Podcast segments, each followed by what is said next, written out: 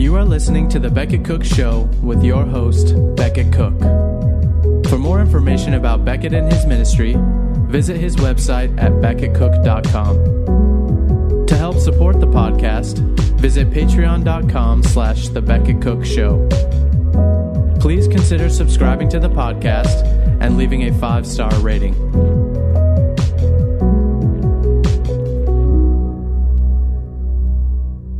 Hey guys, welcome to the show. Today I was supposed to have Victoria Jackson on. I said that last week, but she was in town and we ended up having dinner with her and her wonderful hus- husband Paul. And we ended up not doing an interview. So maybe next time when she's in town. So today I want to look at the get the history of the gay movement. Uh, it's Gay Pride Month, as you all know, and I recently read this book called The Gay Revolution. It was written by a lesbian named Lillian Faderman, and it's called the the subtitle is The Story of the Struggle. It's a very long book. It's like 600 plus pages. And basically, I just want to go through kind of the key turning points in the gay movement starting in 1924 and take a look at all of those uh, kind of turning points and and see how we got to where we are today. Um, so let's start with, and by the way, also we're just as a reminder, we're on Patreon, and that's a big help to support on Patreon. You can support, uh, you can uh, subscribe as, as little as five dollars a month, and it's very helpful to the show. So thank you guys for that. Thank you for your support. So let's get into they this book, and also I got some information as well from uh, PBS's American Experience, which also has a timeline on this, but most of my my information came from this book, and so so first I want to yeah how did how did you know I talk about this all the time. How did homosexual behavior become an identity how did it be how did it go from a sin to a sacrament? And uh, and so I want to to look at that. And starting in 1924 the Society for Human Rights was started in Chicago by a gay activist named Henry Gerber. It was a short-lived experience and homosexual rights shut down by the police only a few weeks after it began, but it was the first gay rights organization in America and it published the first gay homosexual newsletter called Friendship and Freedom. So that was 1924, 1948. Alfred Kinsey, as you guys probably know, you've heard of Kinsey. He was a biologist and sex researcher, and he publishes Sexual Behavior in the Human Male. And he concludes that homosexual behavior is not restricted to people who identify themselves as homosexual, and that 37% of men have, quote, enjoyed homosexual activities at least once. So this was a big deal because it it kind of flagged to the society, to the culture that homosexual behavior is is kind of normal and uh, sort of normal. It helped to normalize it. And this, the findings, it says the findings surprised many conservative notions about sexuality. I don't know if those numbers are correct. Uh, who knows what's what's correct with this? But um, and then in 1950, there was a group called the Mattachine Mattachine Society, um, started by Harry Hay, who was a card-carrying member of the Communist Party and a gay activist based in Los Angeles, and it was a homosexual organization started in Silver Lake. Now, as you remember, that Silver Lake is where I met the people in the coffee shop that led me to Christ. so it all comes full circle. Um, so Mattachine was was founded in in Silver Lake, and which was the Silver Lake was the original gay neighborhood in Los Angeles, not West Hollywood. So Silver Silver Lake was kind of the old school gay neighborhood back in the the early 20th century and maybe before. Well, I think that that's it. Yeah. And the the name Mattachine came from the French medieval and early Renaissance secret fraternity of young bachelors called Societe Mattachine. And Harry Hay declared that homosexuals were an oppressed cultural minority. Does that sound familiar? This is in 1950.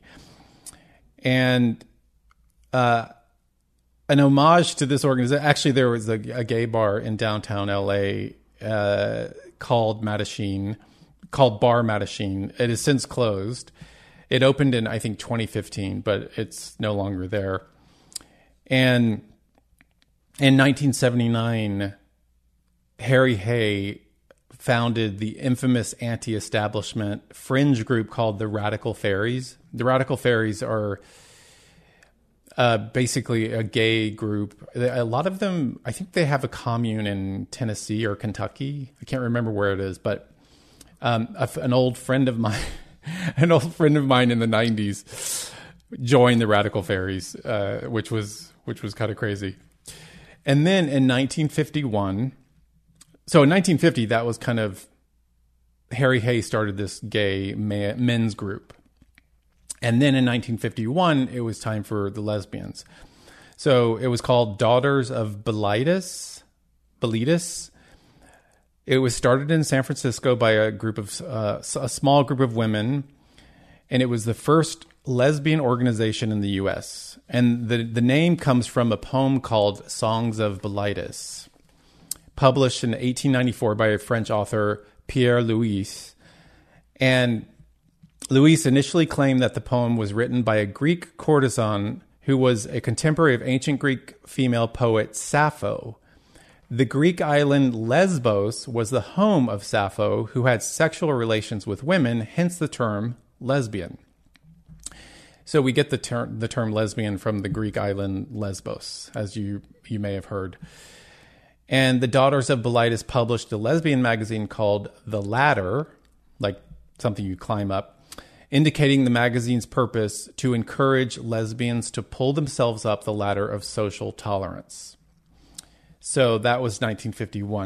In 1952, the American Psychiatric Asso- Association lists homosexuality as a sociopathic personality disturbance in its first publication of the Diagnostic and Statistical Manual of Mental Disorders, or the DSM. And so the APA lists homosexuality as a sociopathic personality, but that's not even correct. I mean, it's just uh, biblically, it's just a sin issue. It's a distortion of sexuality. So they got it. They got it wrong, and we're going to come back to this in a minute. The APA, uh, because they changed their stance, obviously, on this. Uh, I forgot what year, 1973, I believe. But um, again, this is this is a, a sin issue that's the result of the fall. It's a it's a sexual sin issue, and it's not. I, I wouldn't call it a sociopathic personality disturbance. Um, and so in 1956, Evelyn Hooker, who was uh, an American psychologist, shares a paper called, quote, The Adjustment of the Male Overt Homosexual at the American Psychological Association Convention in Chicago. And her research concludes that homosexuality is not a clinical ent- entity and that heterosexuals and homosexuals do not differ significantly. Uh, this changed the clinical perceptions of homosexuality. So that, that had a big impact on the APA's perception of, of homosexuality. And then in 1958, uh, in the landmark case of One Inc., One was a homosexual magazine. And there was a landmark case, One Inc. versus Olesen. The United States, and, and one was a spinoff of the Mattachine Society. And the the United States Supreme Court rules in favor of the First Amendment rights of the lesbian, gay, bisexual, and transgender magazine, quote, one, the homosexual magazine, end quote. So that's what this magazine was called. It was called One, and it was the homosexual magazine. And so this was the first time in the that the United States Supreme Court rules in favor of homosexuals. This was in 1958. So this was a big deal. This is kind of where the rubber meets the road, really, uh, in terms of the law. And in 1964, the Council on Religion and the Homosexual, the um, there was this guy, a liberal minister based in San Francisco, called his name is Ted McIlvenna. McIlvenna. He pulled together a group of clergymen for a three day retreat to address the issue of homosexuality with homosexuals. Out of this retreat came the organization Council on Religion and the Homosexual, whose purpose was to promote a continuing dialogue between the church and the homosexual. Their quote, new theology claimed that love is the ultimate and only norm of conduct.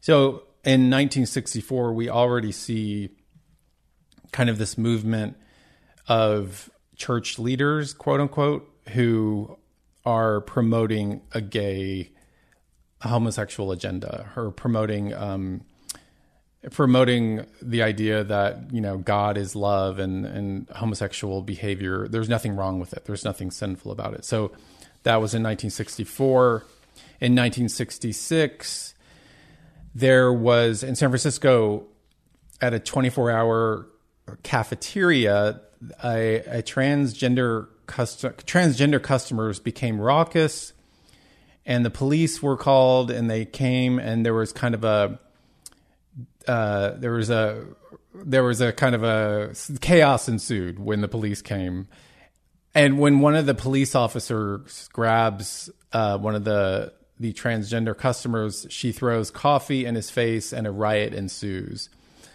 eventually spilling out into the street, destroying poli- police and public pro- property. Following the riot, activists established the National Transsexual Counseling Unit, the first peer run support and adv- advocacy organization in the world.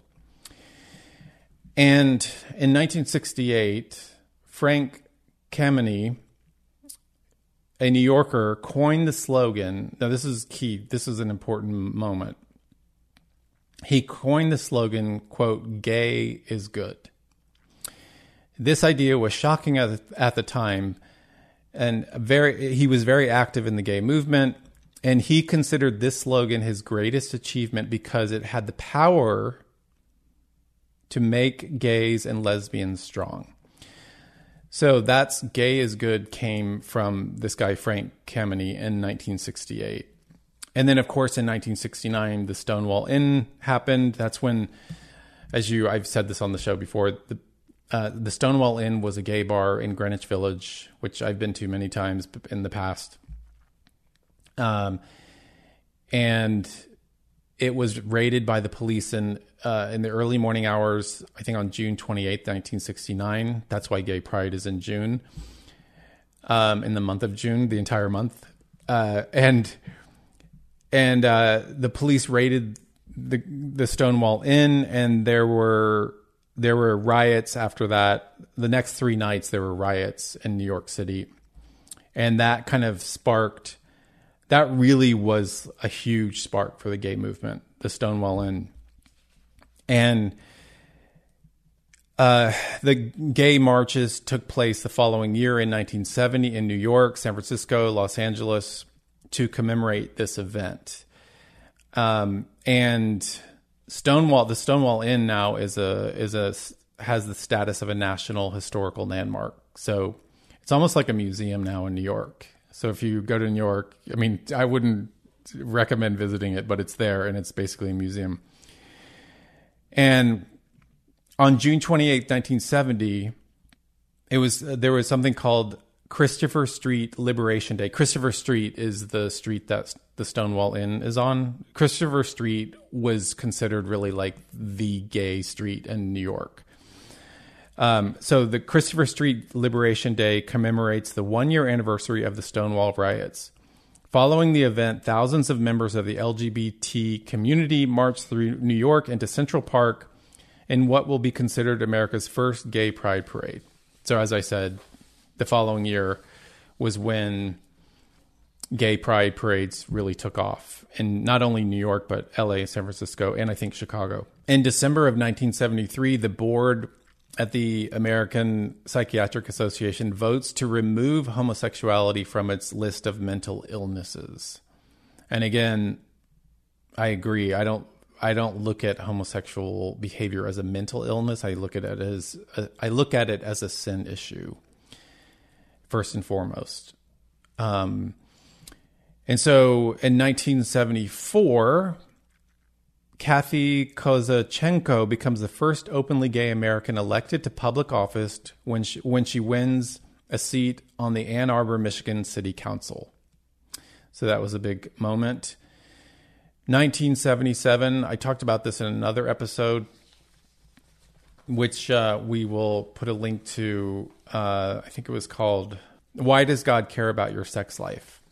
I kind of get into this, and and and that episode, I go through kind of these cultural moments. Um, but in 1977, the TV show Soap was uh, featured a gay character and it was it was Billy Crystal played the character of of uh, this this gay character named Jody, uh, and uh, you might remember him from When Harry Met Sally, but the, the it became the first sitcom to feature an openly gay character, and that was a kind of a big turning. Point. There had been gay characters very minor gay characters in in the 1960s in some movies and and a couple of TV shows, but they were always sort of these sinister characters, and this was kind of the first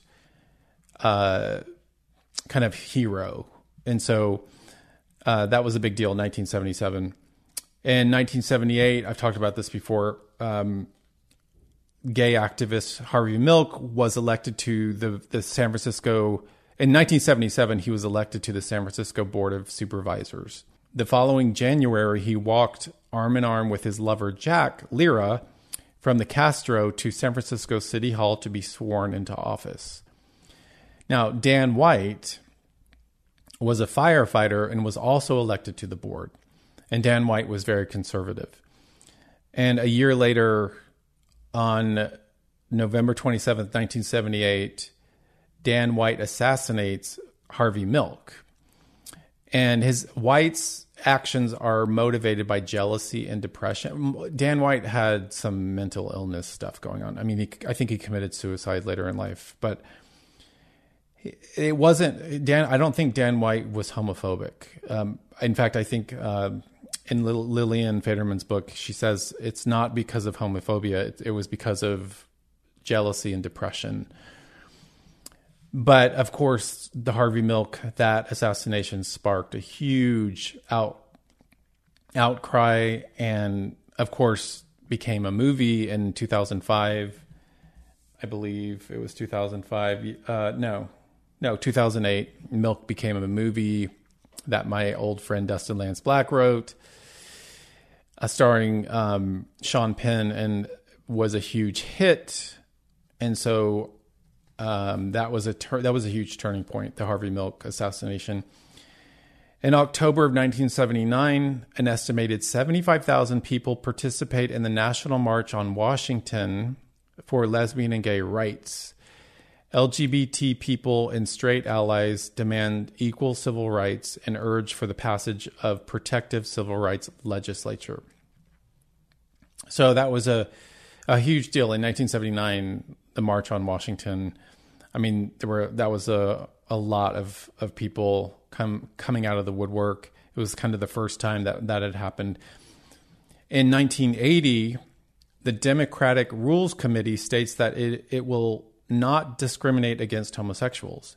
At their national convention on August 11th through 14th, the Democrats become the first major political party to endorse a homosexual rights platform. So that was 1980.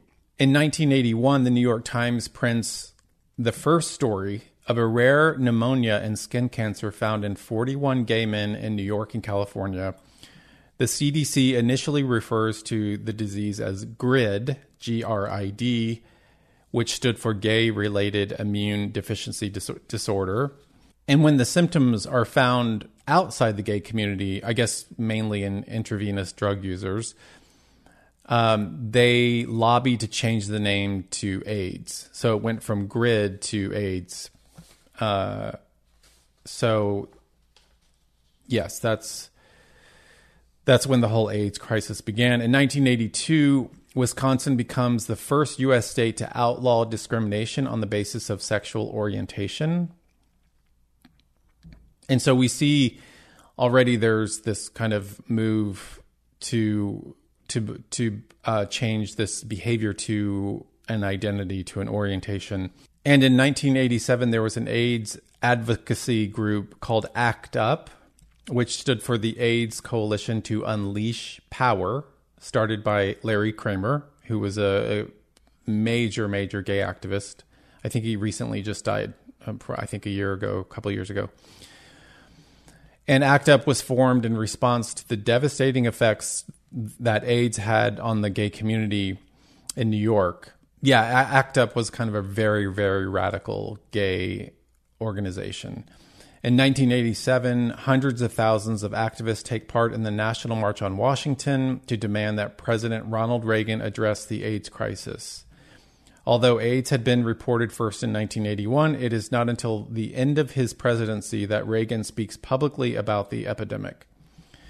Now, I remember this growing up. I mean, I I was in the middle of all this, and I remember in my friends, my my quote unquote gay friends, um, we were all kind of like, why is everyone mad at Ronald Reagan? Like, what does he have to do with gay men having sex in bathhouses? I mean, it was it was clear very early on that this was a sexually transmitted disease, and so it was like guys like take responsibility. I mean i had girlfriends who were very very pro gay and who were who would go into gay bars with condoms and and scream at gay men for not using condoms and like hand them out. Um and so yeah i never understood why Reagan, Ronald Reagan, was responsible for for gay. I mean, even for me, I was just like, I'm responsible for what I'm doing. It's not Ronald Reagan's fault, you know, that anyone is is contract contracting AIDS, HIV. In December 1988, the World Health Organization organizes the first World AIDS Day to raise awareness of the spreading of the pandemic. So that was a big deal. Um, and, a- and AIDS became it became the a political tool really to to um, further uh, advance the the gay movement. It was a huge. It was it was very strange because it was this kind of uh, terrible terrible disease, but it it really actually empowered the gay community to to advance the gay movement even more, and it became very very successful at that. In um, 1991 that was when in 1991 that red ribbon was created to it was a symbol of awareness for those who were living with hiv aids. Um, i don't know if you there's a church in la it's been here for so long it's on it's in hollywood on highland and hollywood boulevard or i think somewhere around there. It's a giant kind of gothic cathedral and it has a giant red ribbon on it it's been there since I don't know since I've lived in LA since the '90s, and so obviously it's a gay church, and um, uh, so that's where the the red ribbon came from in 1991. In 1993, the Department of Defense issues a directive prohibiting U.S. military from barring applicants from service based on sexual orientation quote, applicants shall not be asked or required to reveal whether they are homosexual. This new policy still forbids the applicants from basically saying that they are homosexual or engaging in any homosexual acts. And it's known as, you probably, of course, have heard this, it's known as the don't ask, don't tell. So that was the don't ask, don't tell policy. In 1996, September of 1996, Bill Clinton, president, he was president at the time, signs the Defense of Marriage Act into law, or DOMA, The law defines marriage as a legal union between one man and one woman, and that no state is required to recognize a same sex marriage from out of state. Now, obviously, Bill Clinton, this was just a ploy for him to get reelected. This was a, this was a, all based on political expediency. It wasn't based on his convictions. He was already pro gay at the time. And so he did this specifically to get reelected because he was getting in a lot of trouble from conservatives. And so um, this helped him get reelected. And then in 2000, Vermont becomes the first state in the U.S. to legalize civil unions and registered partnerships between same sex couples. Um, of course, it happens in Vermont. Bernie Sanders' home state. In 2003, in Lawrence versus Texas, the U.S. Supreme Court rule, rules that sodomy laws in the U.S. are unconstitutional. So this basically decriminalizes homosexual behavior. In 2004, Massachusetts becomes the first state to legalize gay marriage. The court finds the prohibition of gay marriage unconstitutional because it denies dignity and equality of all individuals. In the following years, New Hampshire, Vermont, Connecticut, Iowa, and Was- Washington, D.C. will follow suit. In 2007, this was kind of a big deal. The, the Human Rights Campaign sponsored this this cable channel called Logo. It was a Logo was a gay channel, and uh, to host the first American presidential forum focusing specifically on LGBT issues, inviting each presidential candidate. Six, Democrat, six Democrats participate in the forum, including Hillary Clinton and Barack Obama, while all Republican candidates decline. In 2008, uh, November, in November of 2008, California voters approved Proposition 8, making same sex marriage in California illegal. So that's surprising in California. The passing of the ballot garners national attention from gay rights supporters across the U.S. Prop 8 inspires the No Hate campaign, a photo project that in, that uses celebrities to promote marriage equality. So Prop 8, Proposition 8 was on the ballot in California. We have these propositions that you can vote for. And I remember that. This is a year. This is almost exactly one year before I got saved. Because I got saved in September of 2009. And Prop 8 was called Prop 8. And I remember uh, being, you know, opposing Prop 8 because it, you know, it made same sex marriage illegal. And I actually went to a Prop 8 opposition rally in West Hollywood. I went to the rally, and um, I remember feeling kind of like it was, you know, and I I get it. Like I felt like I was part of something big and part of this movement, and it felt it felt very good. And I I I can understand why people who don't know Christ go to these things and think that they're doing good. In 2009, President Obama signs a presidential memorandum allowing same sex partners of federal employees to receive certain benefits. The memorandum does not cover full health coverage. So even in 2009, again, this was right. This was June of 2009. This was a few months before I got saved. Uh, President Obama is already starting to push for for gay rights and gay the gay movement, um, and he's fully kind of on board there, but not we. He doesn't get fully on board until a little bit later. Um, in 2010, a federal judge in San Francisco decides that gays and lesbians have the constitutional right to marry and that Prop 8 is unconstitutional. So then Prop 8 basically goes away. In 2010, December of 2010, the U.S. Senate votes 65 to 31 to repeal Don't Ask, Don't Tell policy, allowing gays and lesbians to serve openly in the U.S. military. So, again, that was a big, big turning point. Um, and in February 2011, President Obama states his administration will no longer defend the Defense of Marriage Act, which bans the recognition of same sex marriage. So Obama strikes down DOMA, the Defense of Marriage Act that Bill Clinton put in place in 1996. And so uh, that was a huge, huge blow to marriage. Uh, marriage being a covenant between one man and one woman for life. And so uh, Obama strikes that down. In 2011, New York State passes the Marriage Equality Act, becoming the largest state thus far to legalize gay marriage. And on June 26, 2015, of course, this was the moment, and it was a 5 4 decision in the Supreme Court that declared that same sex marriage uh, was legal, became legal in all 50 states. It was the decision in the Obergefell versus Hodges uh, case.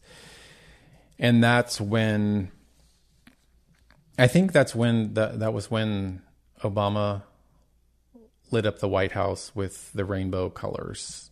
And so that was kind of like, I mean, where do you go from there?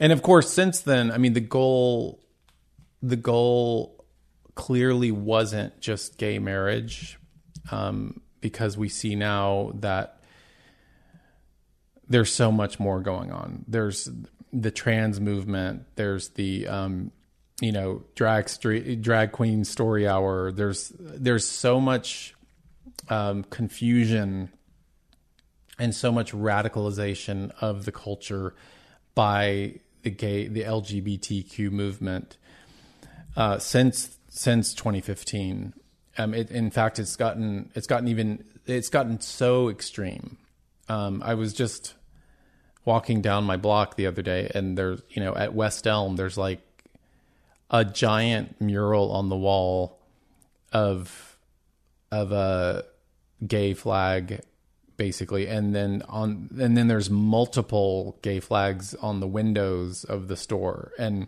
i mean as you know everywhere you go every store you go to every corporation is promoting this lgbt agenda. And it's it's it's quite bizarre really i don't know what is behind it except Satan because it um, it's so it's so over the top. It's so extreme. And so next week I, I want to get into this other book that I recently read called After the Ball.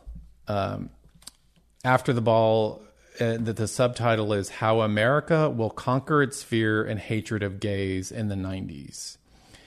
And it was written, it was published in 1989 it was written by two Harvard grads, and basically it was their manifesto. It's uh, on on how to normalize homosexuality in America, and they were very specific on how to do it.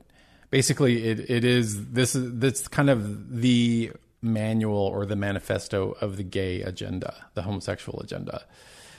And again, it was published in 1989. So next time I'm going to go through kind of key moment, key key um, points in the book that are quite shocking and have all come to pass, basically. But um, I'm going to go through what they said in the book and and how those things have played out. So, thank you for joining, and I will see you next time on the Becket Cook Show. Thank you for listening to this episode of The Becket Cook Show. Your support makes this content possible. All episodes of The Becket Cook Show are also available on YouTube. For more information about Becket and his ministry, visit his website at becketcook.com.